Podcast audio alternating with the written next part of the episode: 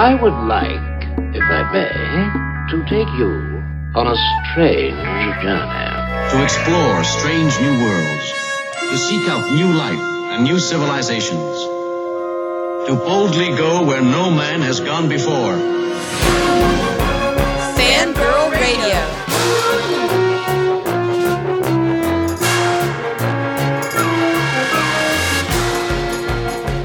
Lock up your sons. The fangirls are busting out all over.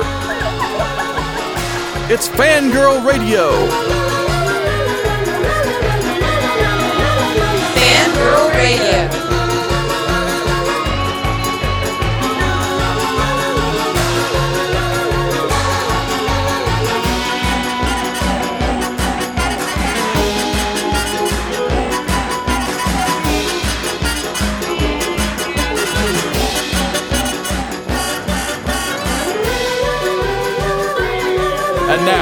Here's the fangirls on Jackalope Radio.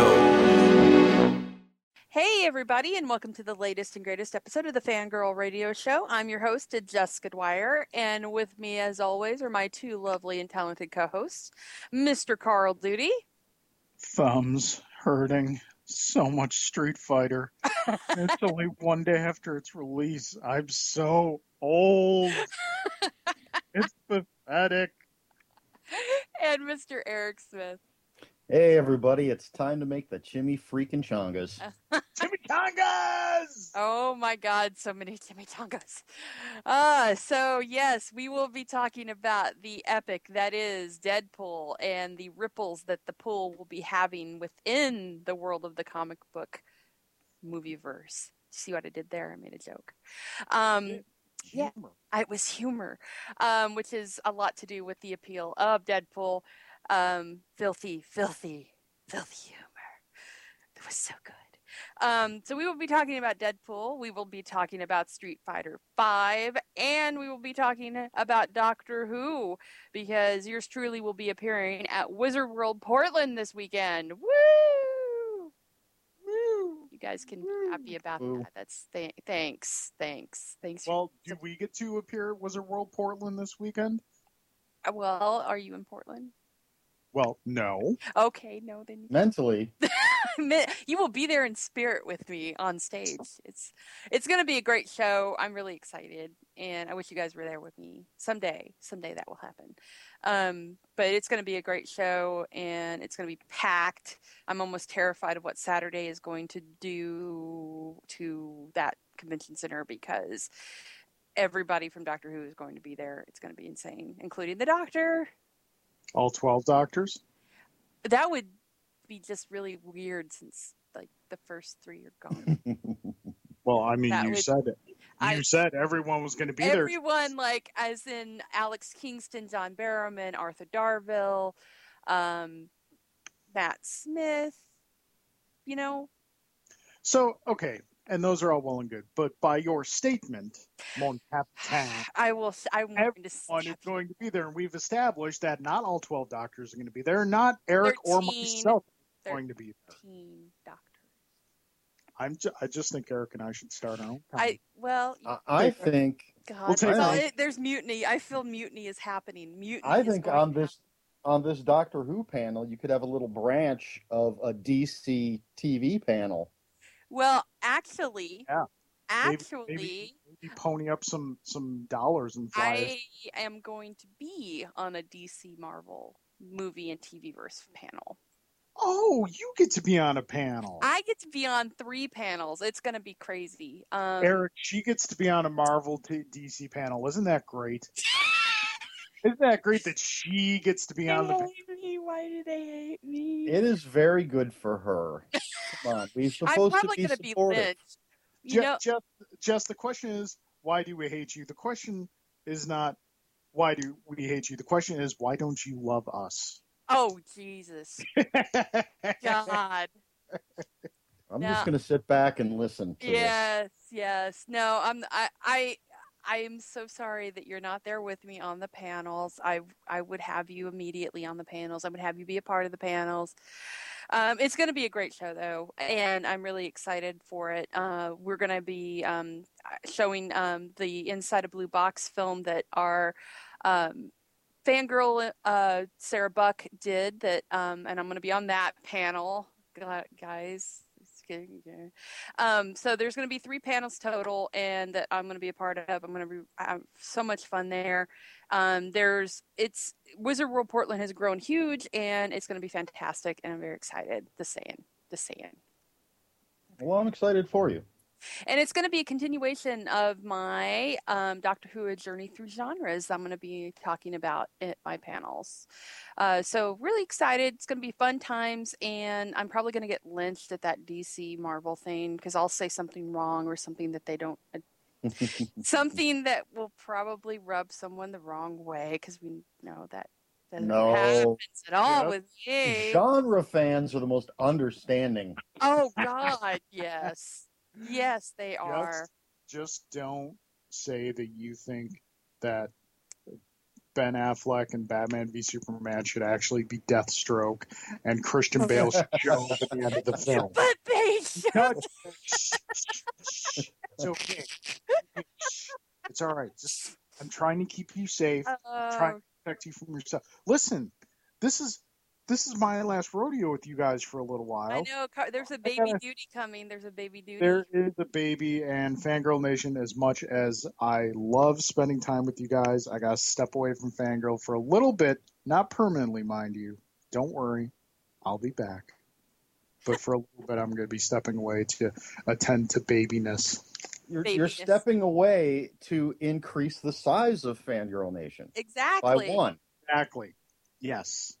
Because Yeah. it, if you go by Borg standards, this child is just part of us. We're of the all one collective. collective. Listen, So I want, I want to tell you guys, I want to tell you guys how much my geek gene permeates into my DNA. When we when we got the first ultrasound pictures done, one of them the kid looked exactly like Venom, oh, that's true. I saw it. and now the most recent ones they did one of those like 3D shots, and the kid's hands were throwing a Hadoken. Oh my. And I was like, that's some My kid's throwing a Hadoken in the womb. that's some power. God, I hope that it isn't though, because that your poor wife. I, that's gonna suck when the baby comes. she's a champ. She'll endure it. And when the kid comes, I'm going full on Tiger Woods dad with his training. I can, I can, you know, I, I, it's, I guess that's better than Chun Li with the kicking, because that could be really messy. That can cause some problems. Yeah, yeah. Well, so this is Carl's last rodeo with us for a while, and so I'm sure he's going to enjoy it because we're going to be talking Deadpool. We're going to be talking Street Fighter Five, which has caused his thumbs to become numb. And um, we're going to be talking Doctor Who towards the end because we're going to have some special guests on, hopefully. Um, but before we do that, got a really quick recap of the week in geek because there was some major stuff that went down um, on The Walking Dead. And I know uh, Carl and Eric haven't seen this yet, but it's the ripples have been felt across the fandom of The Walking Dead. And this was probably one of the top five episodes ever of the series, not season, the entire series. This was such a great mid season premiere that uh, it's gonna they're gonna have to really i mean i'm they this is setting up for negan because this episode was brutal. There was no one safe and that was evident in the first five minutes when a child was eaten on screen Nice. yes the most annoying i mean people were like cheering this kid's death because he was the most annoying horrible kid ever and in the first 10 to 15 minutes like 10 minutes i think this all went down we had kid kid eaten mom was eaten rick chopping off the mom's hand because it was holding on to carl while her you know and carl couldn't get away her other son deciding that he's going to take revenge because he's blaming all of this on Rick and company when in fact he just has a horrible family. His dad was an abuser and his brother was stupid. Um, so he decides he's going to shoot Carl and Michonne stabs him with a sword. He doesn't even get eaten by zombies. Michonne kills this uh, teenager with a sword with no hesitation. and the shot gets off and blows off blows out Carl's eye, which happens in the comics, which we knew. Mm-hmm. And it was a really well done scene. Like in that's in the space of t- of like the first 10 minutes. That is some intense crap, man, for a Walking Dead episode. It to pack that in. But it kind it's good because in the first the, the at the mid-season finale the mid-season finale that they had was sort of boring and this kind of ramped it up and now we've got it set for Negan coming at the end of this season. He's going to show up, and the rumor mill is I'm on team Daryl's going to get the bat. I don't think it's going to be Glenn. And uh, the reason I think that is due to the fact that uh, they kind of tested the waters with Glenn dying with their whole prank, like, you know, trolling that they did. And the reaction was so big that Glenn could not die. I think it's going to be Daryl. I think Yeah, but the reaction if Daryl dies is going to be ten times bigger. he's too safe. The Daryl, Yeah, the, the Dixon, I- the Dixon thing is he's too safe. I don't even watch the show, but I've seen the T-shirts. Apparently, if this Daryl, I'm doing air quotes with my fingers, if Daryl dies, some people will in fact riot. But he's too safe. And part of the reason I think it's going to happen, besides the whole, you know, uh, fakey with Glenn, is the fact that Daryl is has set himself up to be untouchable in the show. Uh, Norman Reedus has a new series going to be on AMC. He's got film work coming up. He's doing Boondock Saints three. I mean, at this point, he's so big and so safe on the show that I think it's I think that's what's going to happen. And and then you have Negan come on, who's going to just chew scenery like a dog and be awesome. So, do you think they're kind of going to vanish the character of Daryl for maybe a season or two, while Reedus does a lot of these other projects? no, I think he's going to have his head knocked off with a bat. I think they're going to kill him. I Hmm. really do. I think that's going to happen. And if it doesn't happen, I will be shocked. But um, either it's going to be Daryl or it's Glenn. It's one of the uh, one or the other. Those are the two. Those are the two. And I think that I think Glenn is just such. Uh, he's got so much more to, to to do in the show, especially with what they've announced now with Maggie being pregnant. Um, I think that it's. I think it's going to be Daryl. I because first of all, he's a non. Eh, he's a he's a non. You know, you don't know anything about what can happen with him. You know, Glenn, we know that's like everybody knows what happens with Glenn. But Daryl's that non, you know, that quantity that no one knows what can happen with him because he's such an he's an original character, and I think he he's good. I think he's good for it. I think that's what's going to happen. Alrighty. Thoughts, Eric? What do you think? Um, well, I still say, barring any behind the scenes shenanigans, that Rick and Daryl will never die. So you think it's going to be Glenn? You think it's going to fall? I think it's going to be Glenn. Um, I just now you did mention that he's got movie work and and another show. Yep. So that makes it a tiny possibility, but I think that's the only the I think the only reason they would kill him off is if he couldn't be on the show anymore or chose not to be on the show anymore. I don't think they would ever do it just for the story. Yeah, you don't think they do it for like, wow, we want to improve our storyline? That we'll just- No, I don't. They won't. I don't think they'll kill off Rick or Daryl for the story. They'll keep those two alive for as long as possible. And then, as I said, Carol and Carl are the next two in in uh, line for safety. Um, I think Glenn is more likely to be killed off than any of the the other four that I just mentioned. Wow. Well, I'm curious to see how it plays out. I'm I'm I'm wondering if there's going to be a betting pool for it. A because- Deadpool? A Deadpool, exactly. See, I set you up there. Segue. Uh, really quickly though, I wanted to talk about before we go into Deadpool, I want to talk about another Marvel property, which is Agent Carter. Um, Agent Carter did a double um, episode uh, last night, I think it was, or the night before. I can't remember what night it played because I watched it on Hulu, and uh, it was fantastic. the The thing that I'm sad about is it sounds like Agent Carter is going to be no more after this season, and that That's what I heard. sucks because this is this is turning out to be a really good season. And IO9, who I've had issues with in the past, actually had a decent article about this.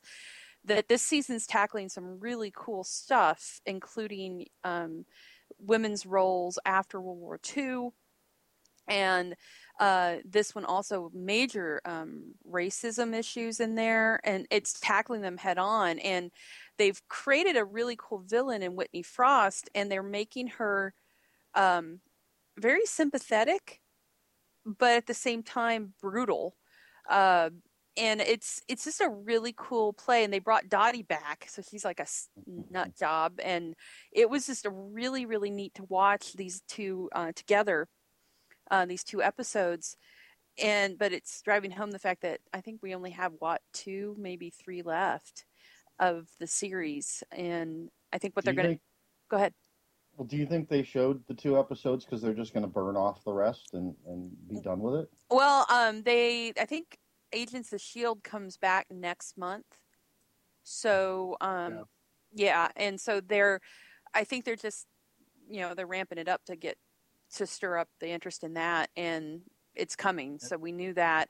I think what's going to happen is they're going to have Marvel's Most Wanted be the new you know mid-season series to give what you know what they're doing with stacking that and Agents of Shield. Um, Yeah, it was Agent Carter's. I love the show, um, but it was never intended to go like when it was originally conceived. It was conceived just as an eight-episode miniseries, right. and then that got some decent ratings. They're like, okay, let's do another season. I think if Marvel is smart, they'll keep like obviously they'll keep Agents of Shield going, and then every two for like for a two three season stretch, their hiatus show change it up. Yeah, I think that's like cool. you- okay you want to do two seasons of agent carter fine then do like two seasons or three seasons of marvel's most wanted and then do something else after that Right. there's so much stuff out there they can mine and, and do and try out in that span of time where agents of shield is kind of off Right, and they and they have so many uh, the lesser known properties that they could do something with, and tie it Yeah. into Shield. I th- I think they they would be smart to do it that way. It just sucks because I really really love Peggy and Jarvis together, and this episode, this the the second episode, you got to see Jarvis be just he turned into a badass when he found out his wife was in danger, and then all things went really badly with his wife, and it's very sad. And they were such a neat couple. Um, but I really love the the whole the whole thing that they're doing with this season and I love the old school Hollywood stuff and the starlet and how they based her off of an actual actress who was a scientist in real life. Um so it was a really it's a really neat season but it just bums me out that you know maybe they'll bring it back. Well, I want to address Marvel Studios directly because you know they listen to this show. Yes, we, we have a, a mouthpiece to them directly. Yes. I want the Howling Commandos, and I don't mean the World War II group. Ah, I want the monster group, the Howling Oh Commandos. God. That would be a show. and you know what set it in the 70s Oh yeah. oh my God, yes. I'm down for that. I'm I'm good Oh. with that. Speaking of period pieces, with Agent Carter in uh, Hollywood, I was really hoping to see the Agents of Atlas in this this uh, this season. I think they've they've maxed out their number of characters they can actually have. They could at least reference it. Come on. This is this is the, Are you listening, the- Marvel? this is the decade of the Easter egg as far as uh, comic book stuff goes. You know, every show, every movie just packs everything full of Easter eggs. Well, I think that's a perfect segue to the the one of the main discussions we're having tonight, which is Deadpool. Easter? Yes, Easter. E- well, yeah, they did do a Happy Easter segment, didn't they? Did was there was there Easter in that certain scene? I don't believe so. No. So yes, Deadpool happened to everyone, and it was glorious. Um, It- Yeah, it was uh, it was pretty awesome. Uh, wow, wow, so much. there was There's so where much- I thought they were going to go with it with the R rating, and then there's where they actually, did. went with. And the, and the great thing about it was like none of it felt, hey, we're just doing this because we can. It all worked in the flow of the film. Like all the humor, all the scenes, everything, it just it worked together. There wasn't like a gratuitous, hey, we're just doing this because we can because it's R rated. right? No, and and Like like in a 3D film when there's the obligatory throw something at the screenshot. right. Just you can. No, I I thought the movie was it was exactly what I wanted. And I went with my husband who knew nothing about Deadpool. Like he he he is as much of a Deadpool version as you're going to find. And um he just and he loved it. Um I thought it was it it was just so perfect. It was exactly what I wanted. And I love it you know Ryan Reynolds ran with the meta of of the character and his own career in there. Oh, absolutely. it was fantastic. It was like the the between the action figure and just his comments about Green Lantern.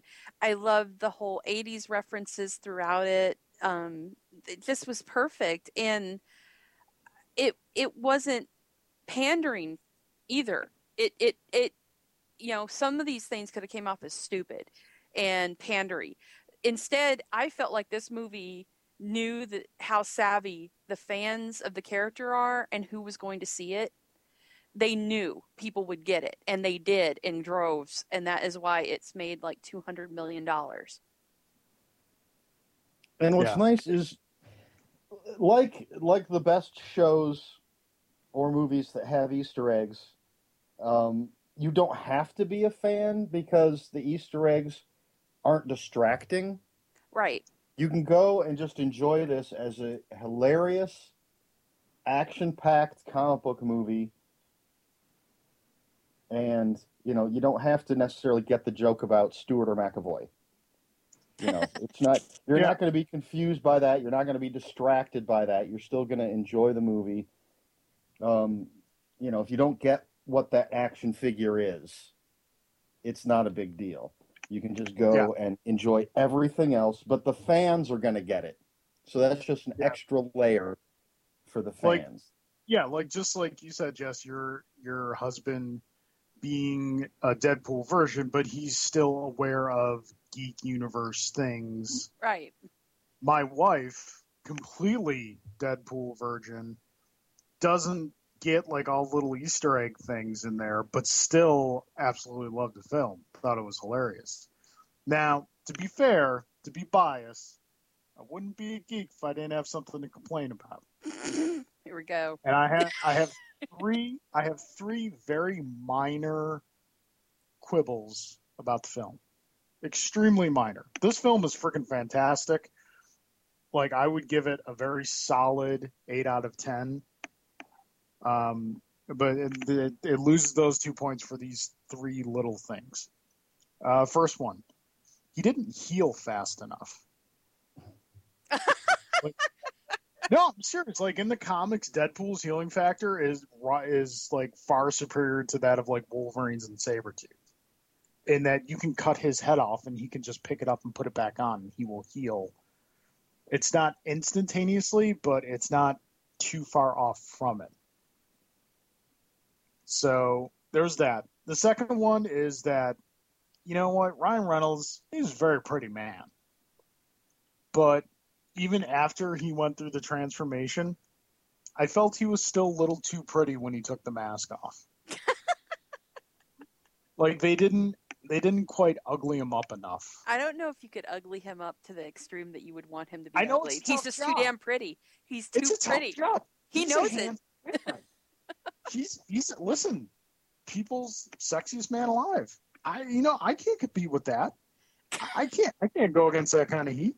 I mean I'm I got a fine rump, but he's but yeah I think they could have they could have um, uglied him up a little bit more. The third one was uh, the character of Colossus was done great. The way he looked on screen felt like it would have looked good for a CG effect 10 years ago. Well, and I think that one's And due to I the think- I think- budget. Yeah, they, they, well, not so much the budget, but halfway through production, they changed the design of the character.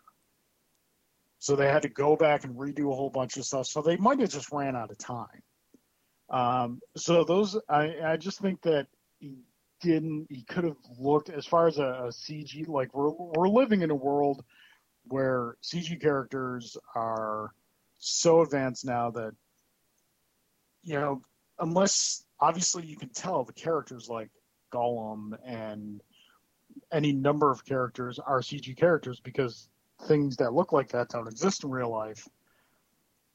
I just think they could have could have to as pun intended as this could be, they could have put a little more polish on Colossus. so, Yeah. but other than that, absolutely love the film. Does anyone do either of you agree with any of those? I agree with Mm, I. Colossus. I think I, I think it would have been better served to have a dude in a suit. I really do. I think they could have done that and done it well. There's enough good prosthetic work out there. They could have done something like that instead. Because I'm getting kind of sick of the.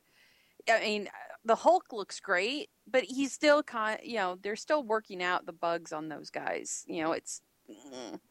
But um, I will tell you this: one thing that I really dug about what this movie has done is um, we've we've had some R-rated comic book movies in the past, but this one's sort of like up the bar and shown that you know Oh yeah, the adults are are willing to go out and see it. I I'm really tired of the kids that you know the the children that um, people were wanting to take and then complaining about the movie. It's like, what did you think you were going to go see? it upped the bar, then took the bar and used it in several compromises. Uh, yeah, and one scene in particular. Um, but the thing that I think is, is really cool about this is the fact that now they're talking about the last hurrah Wolverine movie is going to be an R-rated one, and that makes me so excited.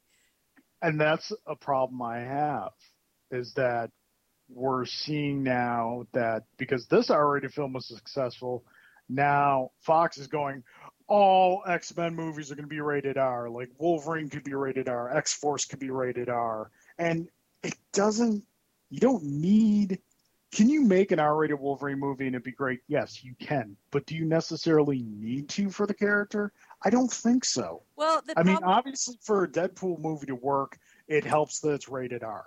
But we've had, you know, obviously there have been some misfires, origins. Um, but like the last Wolverine movie is PG thirteen. The the X Men movies are PG thirteen, Well, and they've been the last Wolverine movie to me was not great, and I think part of the thing is with with him going out with an R-rated flick, you're allowing them to go into the dark places of that character, and you're uh, which we know they're there. Like Origins in the comics is a dark, bloody, visceral comic book, and I think that that character would be more better served with an R-rated film that lets him go there with it instead of these I guess the Silver Samurai crap that they did in that last movie that wasn't so great. They didn't go, you know, I love those stories of Wolverine. I love the the darker turns that he takes. I at, Origins is one of my favorite comic books and I felt like I got cheated out of that. Origins was good. I think you can tell um, an Origins movie based on the comic book and have it be PG thirteen and still get everything in there. Mm, I, I I don't think you'd get it as good as you think, because we've seen what they do with a PG thirteen Wolverine, And yeah, I mean, and the, Wolverine the the purely Wolverine movies weren't that good, and we know with that. With the But I don't think that has anything to do with the rating of the movie. No, Because we have wonderful PG 13 comic book movies. So yes, just the fact that the Wolverine movies were PG 13 has nothing to do with the fact that they may or may not have been good. I think the problem with making the last movie rated R is that you've already set up the PG 13 universe. And uh, this may be a bit of a stretch, but can you imagine if you've seen Star Wars Episode 4, you've seen The Empire Strikes Back, and then they're like, well, we're going to make Return of the Jedi an R rated movie? How many people are going to miss out on it? You've got Wolverine fans, I think a lot of young Wolverine fans that are going to, well, have to sneak in if you have a rated R I movie. mean, it, there's a there's a balancing act with it. I know that, but at the same time, I I would like to see my R-rated Wolverine movie. I Well, would then- love to see that character be unleashed completely and have a good script that isn't afraid to go into the dark places that Wolverine goes in the Well, comics. since- I firmly believe that Hugh Jackman's last Wolverine movie will not be the last Wolverine movie. then make his PG 13 part of the, make it a trilogy, if you will. And then when they come back with whoever's playing the next Wolverine, start with rated R. So then you've set the precedent for the next era of Wolverine. I don't know who could play him though. He's so perfect for it. They'll find somebody. There, Wolverine's not going to sit on the shelf. He's not the elf on the shelf. Well, I think um, it's time to talk about Street Fighter Five. So we're gonna bring we're gonna bring our special guest on, and um, Carl, I'm gonna let you introduce her to everybody and give some background on the lovely Cujo Katie. Hey, what's going on, everybody? How are you? Doing great. Hey, Katie, how's it going? Great. All Ladies right. and gentlemen, and Girl Nation, I would like you to meet Cujo Katie. Cujo Katie is an exemplary member of the fighting game community. She Oh man, I don't know. on Twitch. She I don't know streams about on that. Twitch. She's getting into commentary. Uh, she's an amazing cosplayer and a great representative of the fighting game community. Cujo Katie, welcome to the show. What's going on? Hey guys. Hello. Yeah, It we're- is- Hi. It's a pleasure to meet you, and uh, uh, this week is special for I. My husband, actually, I've I've said this before on the show, is a huge Street Fighter fan, and and has played in the uh, finals and the World Championships and everything back in the day. Nice. And um, I know Carl. Carl is one of the biggest Street Fighter fans I know, and it's uh we're really excited. I'm I'm I'm just happy that the, the franchise is still going and they're managing to keep it fresh. From what I can tell from Carl, who's got thumb numb, numb thumb, numb thumb. Uh, the the thumbs are hurting. yeah. the, the age two days and the the thumbs are hurting. The age is definitely showing. But Oh, of course man. we are yeah, we are talking about Street Fighter Five, uh, which did hit yesterday. Mm-hmm. Um, so we've got roughly 48 hours with it, give or take. Uh, Katie, what are your first impressions of Street Fighter Five? Well, um, I you know I have to say I played the beta on and off. They you know they gave us the ability uh, a few times to be able to play the beta, and I thought that they were putting a lot of good work into it. Um, from what I can tell, I like a lot of the new designs for the characters because this is technically supposed to be a new game. So some of the o- older, more traditional characters that we're used to seeing a certain way, like Ken, um, you know, and even Vega to a certain point, they're trying to freshen them up and make them kind of like new characters again. Um, they introduced four brand new characters into the game, and uh, for right now, we have the ability to play through uh, a small portion of the story mode and we can play online. But the full story mode, I think, isn't going to be released until sometime later in March. Uh, June for the story mode. Yeah, The yeah, the story Capcom announced that full story mode is coming out in June. It seems like with this Oh, game. Uh, Capcom is following suit of what Rare and Microsoft did with Killer Instinct, which was to give like I don't want to say a bare bones game right out the door, but a game that admittedly is limited in its features and its content, and Right. saying that content will be added later on, which unfortunately is where a lot of games seem to be going nowadays. It's just this is the world we live in. We're not getting quote unquote finished games uh, right out the door. I'm shocked But- that they're not doing a story mode in the game when it came out. That's like typical, Well, isn't there there it's very is a yeah, Yeah. it's a very bare bones story mode that you can play through. It's so it's so brief and it gives you a basic background of the character, but it's not what you're used to in traditional Street Fighter games. right. Uh, one great thing I think that Capcom is doing with this is all downloadable content that's coming out for the game. You can earn in the game without having to purchase it. Oh, that's Yes. nice. You you still have the option to purchase it if you want, um, but in the game you can earn fight money by completing uh, different uh, modes of the game, competing online and winning. Uh, and through that fight money, you can buy the new characters that'll come out, new alternate costumes, things like that. Yeah, Now, it- Katie- it's a nice, uh, it's a nice sort of like uh, prize for people that do put in the time, you know, to practice and to play. And at the same time, the more that you get to play all the different characters earning these points, the more you learn the game and how to play against those characters.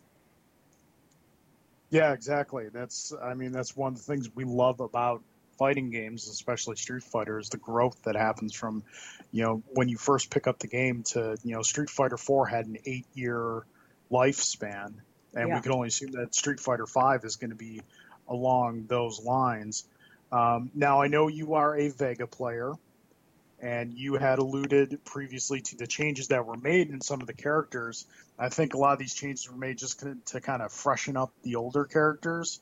Right. Uh, Vega's Vega was traditionally a charge character, which means you, to pull off his special moves, you have to like hold the stick in a certain direction for a couple seconds and then Mhm. throw it forward with the attack button instead of like a traditional motion character. Vega now is a they converted him to a traditional motion character. So how do you feel about the changes there? Well, the changes are huge. I mean, it's it's a huge difference, but it is also a huge difference in the fact that he has got a lot more mobility now. Um, when you have a charge character and you're always holding back or trying to do things, and you have to try to hold that charge, it really limits the things that you can do. So giving the ability now that he can move around a lot more and and even be more aggressive that way uh, is going to change everything up for a lot of us Vega players. I was talking to some of my friends actually a little earlier tonight about that, and he told me that he feels almost everything that we learned about Vega in uh, Street Fighter 4, you might as well just throw right out the window Wow. because this one is totally different than any of the other ones. And right now, I feel that a lot of us Vega players are still sort of trying to figure out what we can do, what we can't get away with. Um, you know, and a lot of that I can even see. Me personally, I can just see in the spacing. His spacing seems a little different. Uh, there's just different things going on. But yeah, the fact that he's going to be a uh, non-charge character, that's going to be something new, and and that'll be even better for when you want to play other non-charge characters. So, out of the new characters, who do you have you played in? Have you played them, and and who do you like out of the new ones they've added? I've played a little Rashid. Uh, he's a new character. Um, he's a uh, Middle Eastern guy, and he seems pretty good. He seems to also have a lot of mobility and uh, have a lot of options. Options for a rushdown. Uh, also, I've played some Necalli, and I think he's supposed to be from South America, and he seems to be more. I don't know, Carl. Would you say he's kind of like a grappler or a brawler, maybe? He's he's definitely just like a brute force brawler. He hits Yeah. like a tank, and he can he can take away like half your life bar before you even know what hits you. Damn. Right. Yeah, Yeah, because I was looking at the site um, that they had list, and they listed them off, and it looks like he's like a super with power, and the other one that looks like a major power hitter is Birdie. Yep, Birdie's a returning character from the originally he was in Street Fighter One, and then they resurrected the character for the Street Fighter Alpha series, and he's a returning Yeah. character from that. He, from what we've seen in some of the early tournaments that were run in the game, he is looking to be a very strong character, which is coming as a surprise to a lot of people. They didn't Yeah, expect he looks ridiculous. yeah, they didn't expect him to be as strong as he looks so far.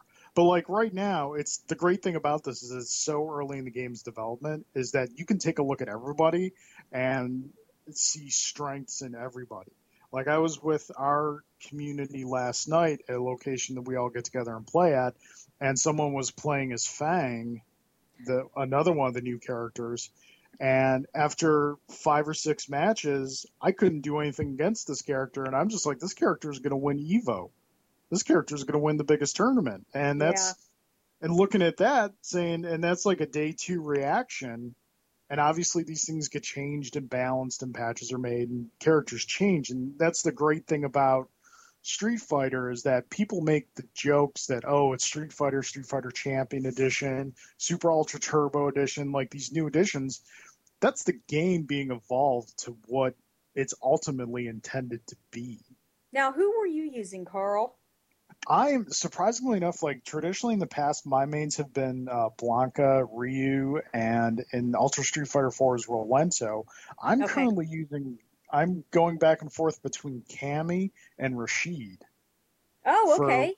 for my primaries, and as like a backup backup characters, I'm going with Ryu and Zangief. Now, who were you using against Fang? I was I tried uh, Cammy and Rashid against Fang. Wow. and his okay. his keep out game is incredibly strong. wow. The key to being beating Fang is you have to get up on him at the start and not let off. Because if he can get you out, he can keep you out very easily. Wow. Yeah, it looks like he's a Yeah. big time range character, is what I'm taking Yeah, away from. I, I'm reading the stuff on him, and it sounds like he's that's his thing is his strength. Oh yeah, he, he poisons you like crazy, and it's it's so annoying. Um, And he is, I think he's one of, uh, well, he's two. Two charge characters are in Street Fighter Five. So one of them is Bison, and well, he is. A, uh, three. Is Oh, there's Fang, three. Bison, and Chun Li. who's the third? Chun Li. She's a charge character. Yeah. The Oh, I didn't know that. her- not all of her moves are charge moves, but the majority of them still are. Okay. Okay. Yeah, like her lightning kick is no longer a charge move; it's an input command. okay. But pretty much, uh, her air lightning kick is input command, but her spinning bird kick, her kikoken, uh, fireball, uh, those are still uh, charge moves. wow. So yeah, so yeah, we're obviously very excited about Street Fighter Five. It's finally come. Um, let's let's learn some more about you, Katie, because this is Fangirl Radio, and you are um, a woman in what is generally perceived by the uninitiated, for lack of a better term, in a man's kind of subculture, the fighting game subculture. Uh oh. No, it's I- true. it's unfortunately true, but it fortunately also thanks to you and thanks to some others, it's also a perspective that is gradually, maybe not as quickly as we'd like, but gradually is changing. What are your experiences like being a woman in the fighting game community and being the uh, a presence that you are, like on on Twitch and when you go to uh, tournaments, you, you're starting to commentate now. Um, you do. You're famous for a lot of cosplay that you do in tournaments. Um, what What are your perspectives and experiences as a woman in the fighting game community? Um, for me personally, I would think honestly, it's the same for me as it would be for anybody else. I joined the well. I don't even know if it's say joined. I think we all sort of start the same. You play the game because you like it. And then you hear that there's these tournaments and you think, oh, you know, well, I'd like to experience that and see what this is about. And then you meet people at the tournaments and you make friends. And then you get more involved. You know, I, I don't know if anyone can truly join the FGC. It's sort of like you're more um, slowly uh, maybe introduced to it, you know? But um, I'd have to say, with all the tournaments that I've been to, everyone has always been completely nice. I've never uh, had any type of uh, incidents or anything at any tournament. Uh, I've always had a great time. Um, let's see here. You do get people on, because I used to play on the PlayStation 3, uh, Xbox 360, and now on uh, PlayStation 4. You're going to get people that are going to write messages you're going to get people on Facebook and on Twitch that are going to write messages. Um, I think that comes and goes with any woman or man that's in the scene because people sometimes just like to let it out and say all kinds of stupid stuff. I, I don't, you know, it, it happens to all of us. That's not just a, just a woman or just a man thing. Um, but, you know, overall, I'd have to say my experience has been pretty pretty solid. It's been good, and um, yeah, and I've met countless of um, friends, really nice people. And what's great is is that see, we all live all over the world, so at the bigger tournaments you go to, you get to see these friends that are from Japan, from England, from you know South America. They're from everywhere, and you get to meet up and catch up about what happened during the last six months or the last year or two years, and then you all sort of, you know, go your separate ways. And and honestly, it would be really nice if, uh, say, the online play was strong enough to handle, you know, a lot of those international matches and things like that for you know training room practice and such. But um, I don't know if we're at that point, you know, just yet but uh, hopefully because I think that would really help out a lot of people. You know, if you don't have friends, you know, that are immediately right next to you. Yeah, and I just want to take a moment to point out it's, a, it's something that's true testament to your character is because you you stream on Twitch and Uh-huh. your stream your stream popularity has been growing. Uh, there was recently an article that Red Bull did on you, and that garnered some more attention. And you know, I've had the pleasure of being able to you know be in the lobby on your stream and get a couple matches with you and things like that. Yeah, And we're you always buddies, Carl. yeah, you, you always have a really positive stream. And like, unfortunately, last night you posted just some. I'm not even going to justify it by reading it. We're just going to say someone just messaged you just pure ugliness. okay, And here's you what's funny about you- that. Used words that should never be used towards a woman, and the grace of which you handled it Right. and just kind of brushed it off is is an example to uh, not just female gamers but gamers everywhere of how to properly behave in a situation like that. for me in in that situation especially when i first started um i got a lot more messages like that uh, the more that people started to know me and see me around and everything i i started to get less but they they come in here and there. I didn't honestly even really know that that message was even sent until i was streaming one night. And somebody on the stream said hey i sent you a message and a friend request. Go go in there and and you know and retrieve it. I said okay. So i went went to the messages because i generally don't even look at my messages at all i just sort of flick through real quick to see which ones are from my friends you know that i recognize and then i'll just read them real fast well as i was going through the list of messages everybody else saw it on the screen and I didn't even see it. until I looked at the Twitch cat chat and they said, "Hey, that guy's calling you this and calling you that." I said, "What?" And then I looked and I said, "Oh man, this is going to have to be one that I'm going to read offline." so, So, yeah. so yeah, I did read it, and um, I did make the mistake once when I first started playing in the community of writing writing stuff back and forth, and I learned really quick that the more that you respond to something like that, the longer it gets drawn out. yeah. You know, and there's no reason for it. It's just a waste of time. So Yeah. all I did was I put in a um, put in a report, you know, for them to for them to review it, and then I figured, you know what? I think this is something that everybody else might want to see, you know, to let them know you guys aren't the only ones that deal with this. And then, you know, I blocked his name out. I mean, I still have it saved in my PlayStation. I could easily, you know, take a picture of his name too. But I figure, you know what? I already reported him to Sony. I'm not going to do anything else. So I just took a picture of the message and blocked his name out and just to show everybody, you know, that if, you know, they're getting harassed, they're not the only ones and just ignore those people. At the end of the day, it's just a waste of time, you know? Yeah. Um, we're we're running running thin a little bit here. Um, Oh, we got okay. one more, we got one more guest to get to, but really quickly, I just wanted to mention that Eric was a big fan of your Taskmaster cosplay. Oh man, hey. Thanks. Oh, absolutely. I love Taskmaster, and when I heard that you cosplayed, I had to find that picture. Yeah. Any uh, Yeah, any it's great. cosplay plans for upcoming tournaments? You know what? Um I have something that is not sometimes I just uh don't necessarily make the whole thing. It's just something that I kind of just throw together a little bit.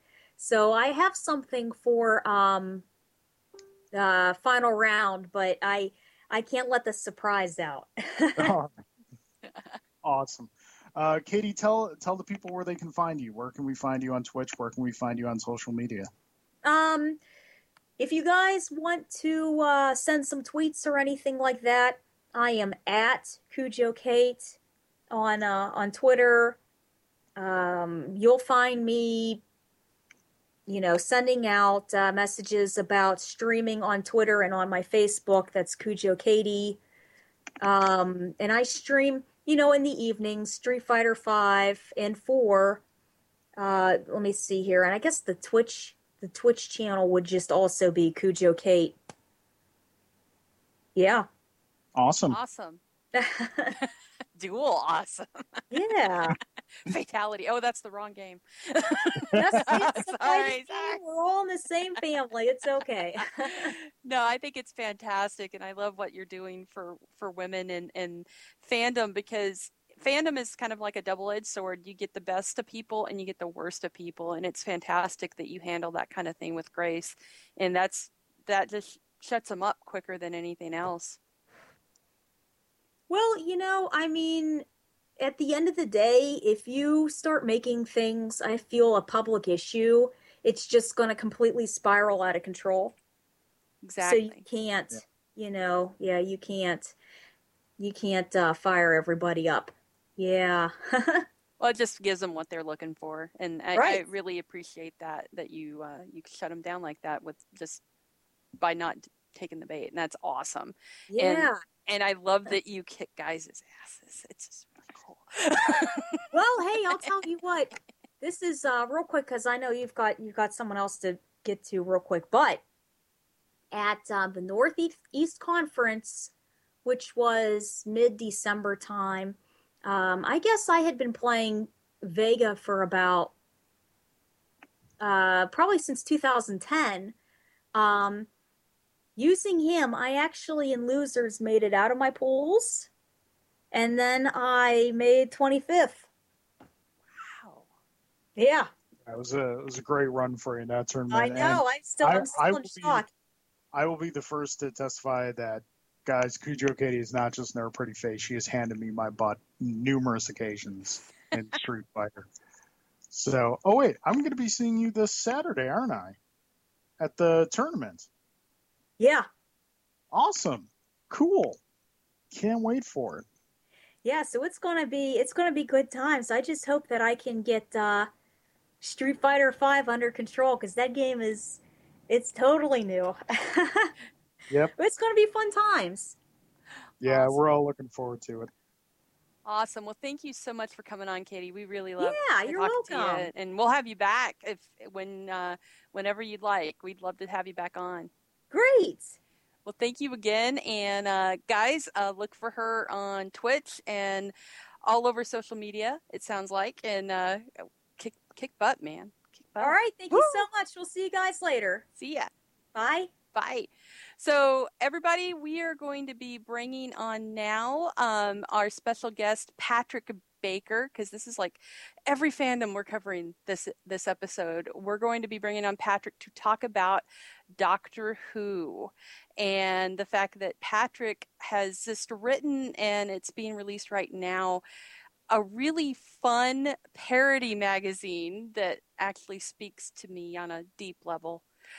Um, he has written TARDIS Beat, which is a uh, parody of Tiger Beat, where the Doctor is the centerfold and all things within it. So, Patrick, welcome to Fangirl Radio. Hey, you got it. Thank you for having me. and uh, I got to tell you, this I you know I don't find this a parody. I I think a lot myself and a lot of girls are uh, of a mind that the Doctor should have his own Tiger Beat feature. Oh, he's just dreamy, isn't he? He He's totally just- He's just so scrumptious and so dreamy. I it's it's it's lovely. It's just lovely. so what inspired this because that it's it's hilarious and fantastic and I love it. So what made you want to do this?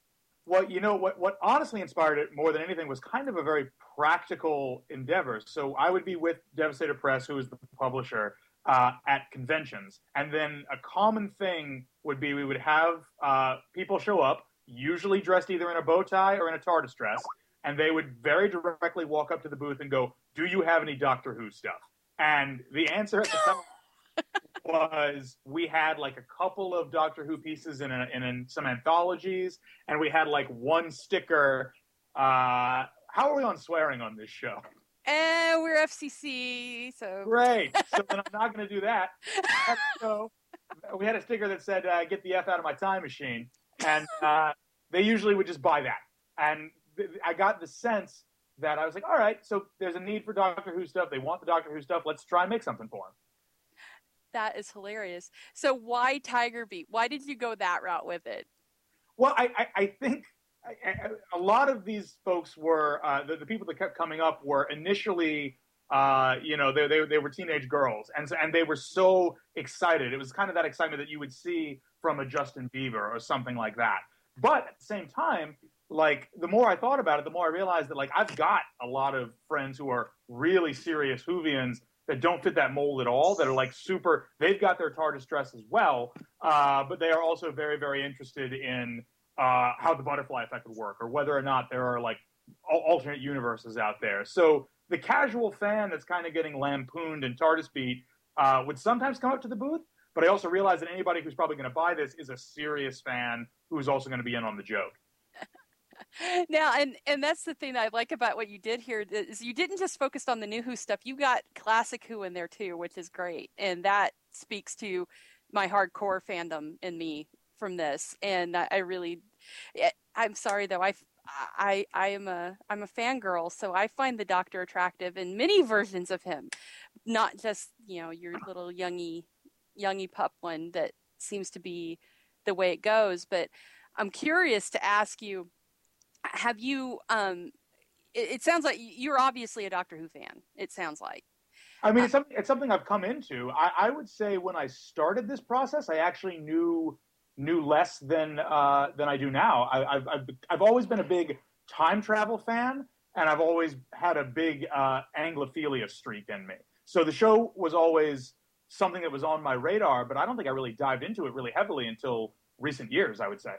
oh gotcha so I, I do like the fact that you you included the classic stuff but i find it funny because you may not have witnessed um the ageism that happened recently or not, or or did you see that happen with the show? Because when they announced Peter Capaldi, you had so many um, fans that had came on for the the new Who stuff and didn't really. It, it seemed like they didn't even realize that there was about forty years plus of stuff before that happened.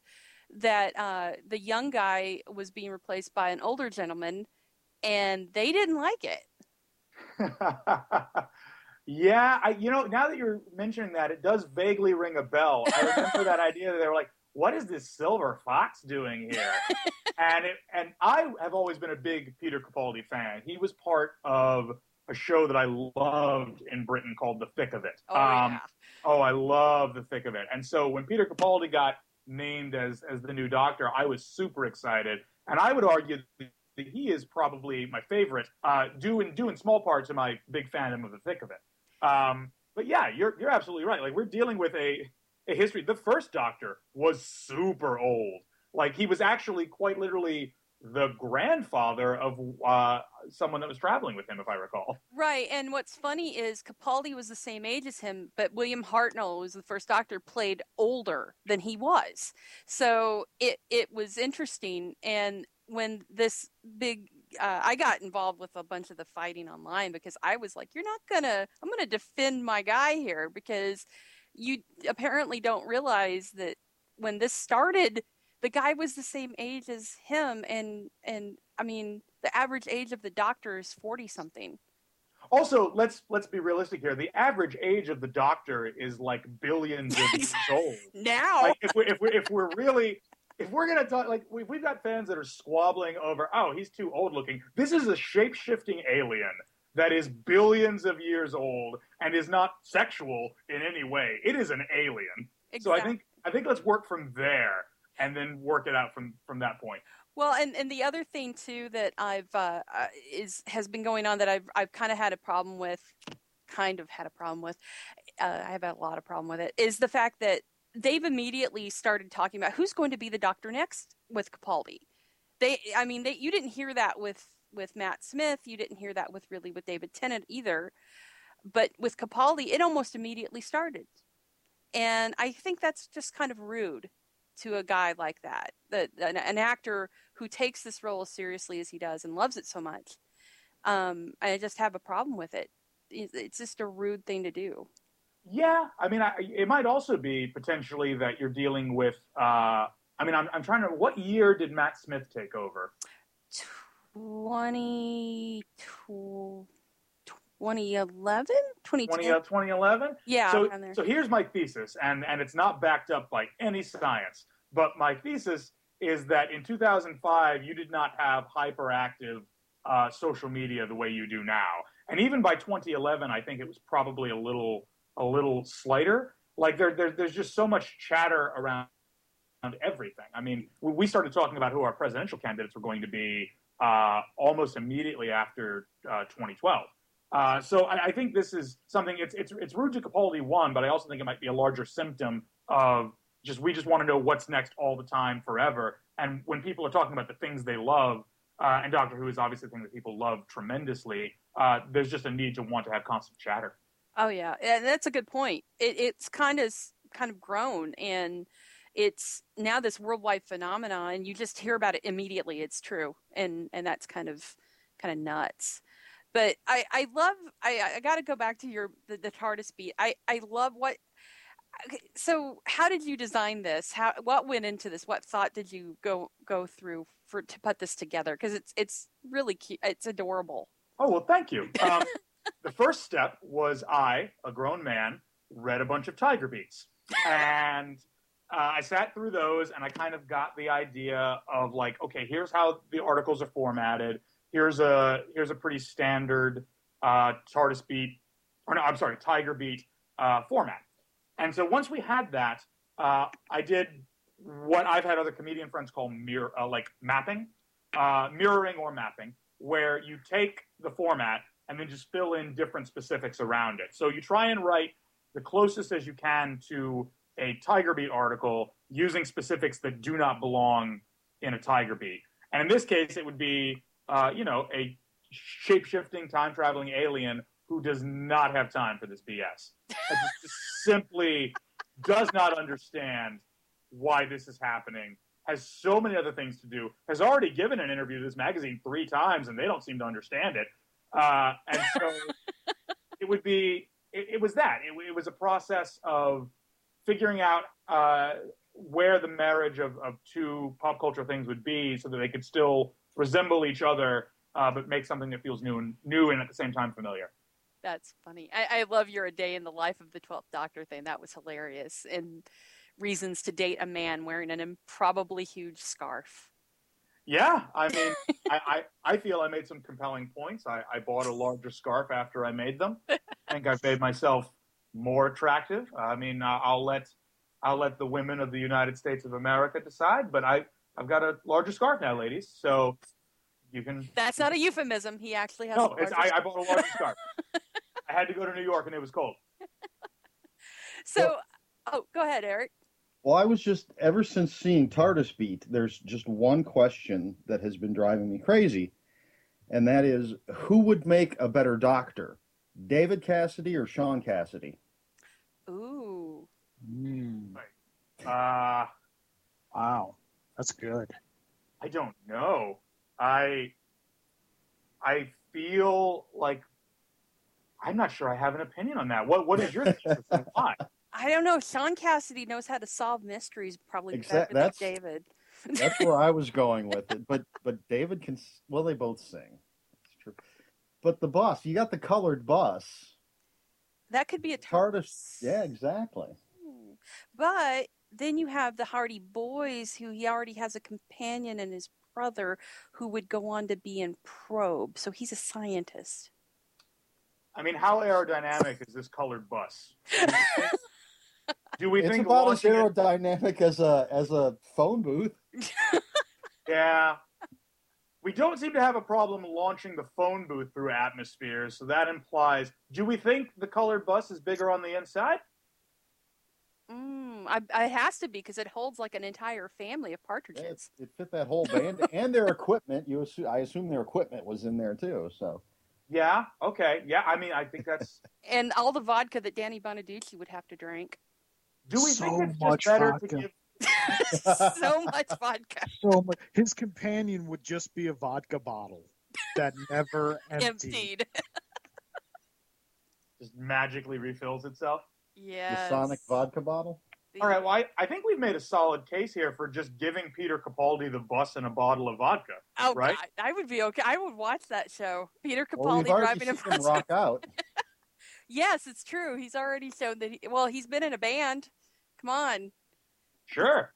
him and I would watch him and Craig Ferguson drive that bus around, drunk off their asses on vodka, and just being Scottish. Just spinning yarns. God, Yeah, yes, That'd I. I would I, I would watch the hell out of that actually, or drop acid because they did that too. So Perfect. I, I'm, I know Craig Ferguson has experience with that. I cannot speak to Peter Capaldi. oh no, But- he he talked about it when he was on his show. Oh, great. Perfect. Good. it was it was very it was very awkward and i'm thinking the bbc is going to pull this the moment they've announced you as the doctor So do okay. So then I'm going to now lobby for the next Doctor being Craig Ferguson and Peter Capaldi. Just like and, and usually when we go through the usual transformation process, like Peter Capaldi stays, but just like Craig Ferguson just like pulls out of him and becomes a second guy, and then it becomes like Scottish buddy cop through time and space. i would watch the hell out of that oh my god i think craig ferguson's actually campaigned for that before himself it would not it would not surprise me because he's had it he does tardis stuff all the time on well he used to i miss his show Yeah, I loved him. I really loved. I mean, this is this is such a, a sidetrack, but I I loved the way he did monologues. I thought he was the best at doing monologues in late night. I really thought he was great at that. I loved how he made it like the connection with you immediately. Like you were the camera and you were like talking to him. He was talking directly to you. And I thought that was fantastic. And he just, I loved that he just didn't care. He just would just go with it.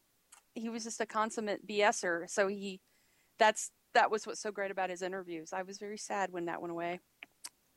Well, I mean, don't worry. When we go and we pitch the BBC on this Peter Capaldi, Craig Ferguson TARDIS thing, we'll make sure that Craig Ferguson can do like the talking skeleton and all the other bits that that we- Oh, his skeleton robot army. sure. Uh, that was They so, can fit. it, they would work with the Cybermen. I, that, Yes. that would that would that would be perfect. Well, Patrick, this has been a blast, and I know that you you work for BuzzFeed and you've done stuff for them, and and you're also a writer on the regular show too, correct? Yes, I am. I, I used to work uh, at BuzzFeed, and then now I work for regular show on Cartoon Network. Nice. So where can people? I um. We can go to devastatorpress.com slash TARDIS and find uh, TARDIS Beat, but where else can they find stuff by you and find you online? Well, there's a there's a whole bunch of things at uh, Devastator Press uh, that you can find. Uh, one other book that I wrote uh, is called the Presidential Dicker Book. Uh, the Presidential Dicker Book uh, is a sticker book for immature, mature readers. Uh, if you are a history fan and you like the idea of a naughty sticker book, you're you're gonna like this. Uh, but again, you said you were uh, the FCC is something we need to worry about here, so I can't say much more about that. But you're gonna enjoy that. Uh, you can also, if you are in Los Angeles, uh, I'm part of a uh, sketch team here called Bonafide, uh, which is every. I, I don't know when our next show is. The Upright Citizens Brigade. I think we'll have one starting in March again, and then we should have a monthly sketch show back there. Um, you can follow me on Twitter at uh, it's Patrick Baker, uh, and then please watch uh, the living bejesus out of uh, regular show. Awesome. I am I am very very excited. I'm going to be bringing my copy of TARDIS Beat to the. Uh, I'm doing a Doctor Who panel at Wizard World in Portland this weekend, and I'm going to show off TARDIS Beat at this panel because it must be seen. Oh, please, thank you. I mean, uh, send send them all our way. I hope they love it. They will. They will. I'm sure. Well, thank you again, Patrick, for joining us. This was great, and feel free to come back on, talk anytime. And also, just for you, Craig Ferguson's got a new talk show starting on the History Channel this uh, tomorrow. Oh, right, it's Join or Die, right? Yes. I'm excited. And, and I think my co-hosts have just given up. They're just like, we're just gonna let them talk and geek out. It's it's great, Yeah, guys. Watching party. You, you, the, the two guys that are like giving up. We're gonna watch this together. It's gonna be great. do you have a place that I can crash in Oregon? yes, I do. Awesome. Cool. awesome. Great. Sli- I'll be slight, there. slight, slight problem with the plan. Uh, the two guys are not in Oregon. They're not. Where do I not. go? Well, you'll And- have to let and- us cut you into pieces. Yeah, I'm in Buffalo and Eric is in Ohio, I believe. Yes. So you just want to like meet in the middle of Lake Erie and like watch Craig Ferguson show on a boat? Yeah, Works for me. that works It's not for the worst plan. Awesome.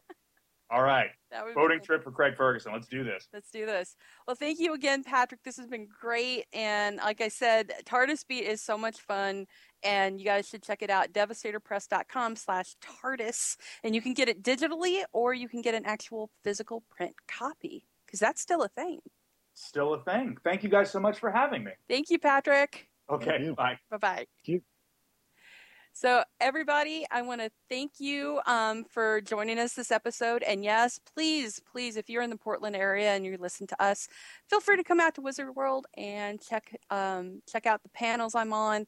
Uh, it's going to be a great show. Even if you don't give a crap about me, it's going to be a fun, fun time. So check it out. And um, Eric, thank you. And Carl, we're going to miss you. I'm gonna miss you guys too. I'm gonna miss Fangirl Nation so incredibly much. I will. I'll be back. I will return. I promise. I'll come back to finish my training. you you better. I'm I'm your damn Yoda, and I'm saying, oh, you better. Uh, that was pitiful. That was a pitiful Yoda. Forget I even did that. But we will miss you. I'm, I'm not gonna lie, boss. That was a little closer I- to Jar Jar than it was to Yoda. I will hurt you. Wow. I will hurt you in so many very Why do you have and to- horrible ways. Why do you have to go on on such a negative note? I know. You know what he's gonna I'm- wait? He's gonna say it. You know he's going to say something about Bill and Ted. Listen, just be excellent to each I other. know. Okay? I was waiting for it. just, just be excellent to each other and party on. And with those parting words of wisdom from the American Doctor Who's, plural, um, we wish Carl and his wife a happy and easy and great um, delivery of their baby. And I, um, Aunt Jessica and Uncle Eric say hi to the little doodlet. And thank you again, Carl. And we will see you in a few months back on the show. Thank you. I And- will be back. And everybody, Yay. thank you so much for listening to the show. We will see you uh, next week on Fangirl Radio. Bye bye. See ya.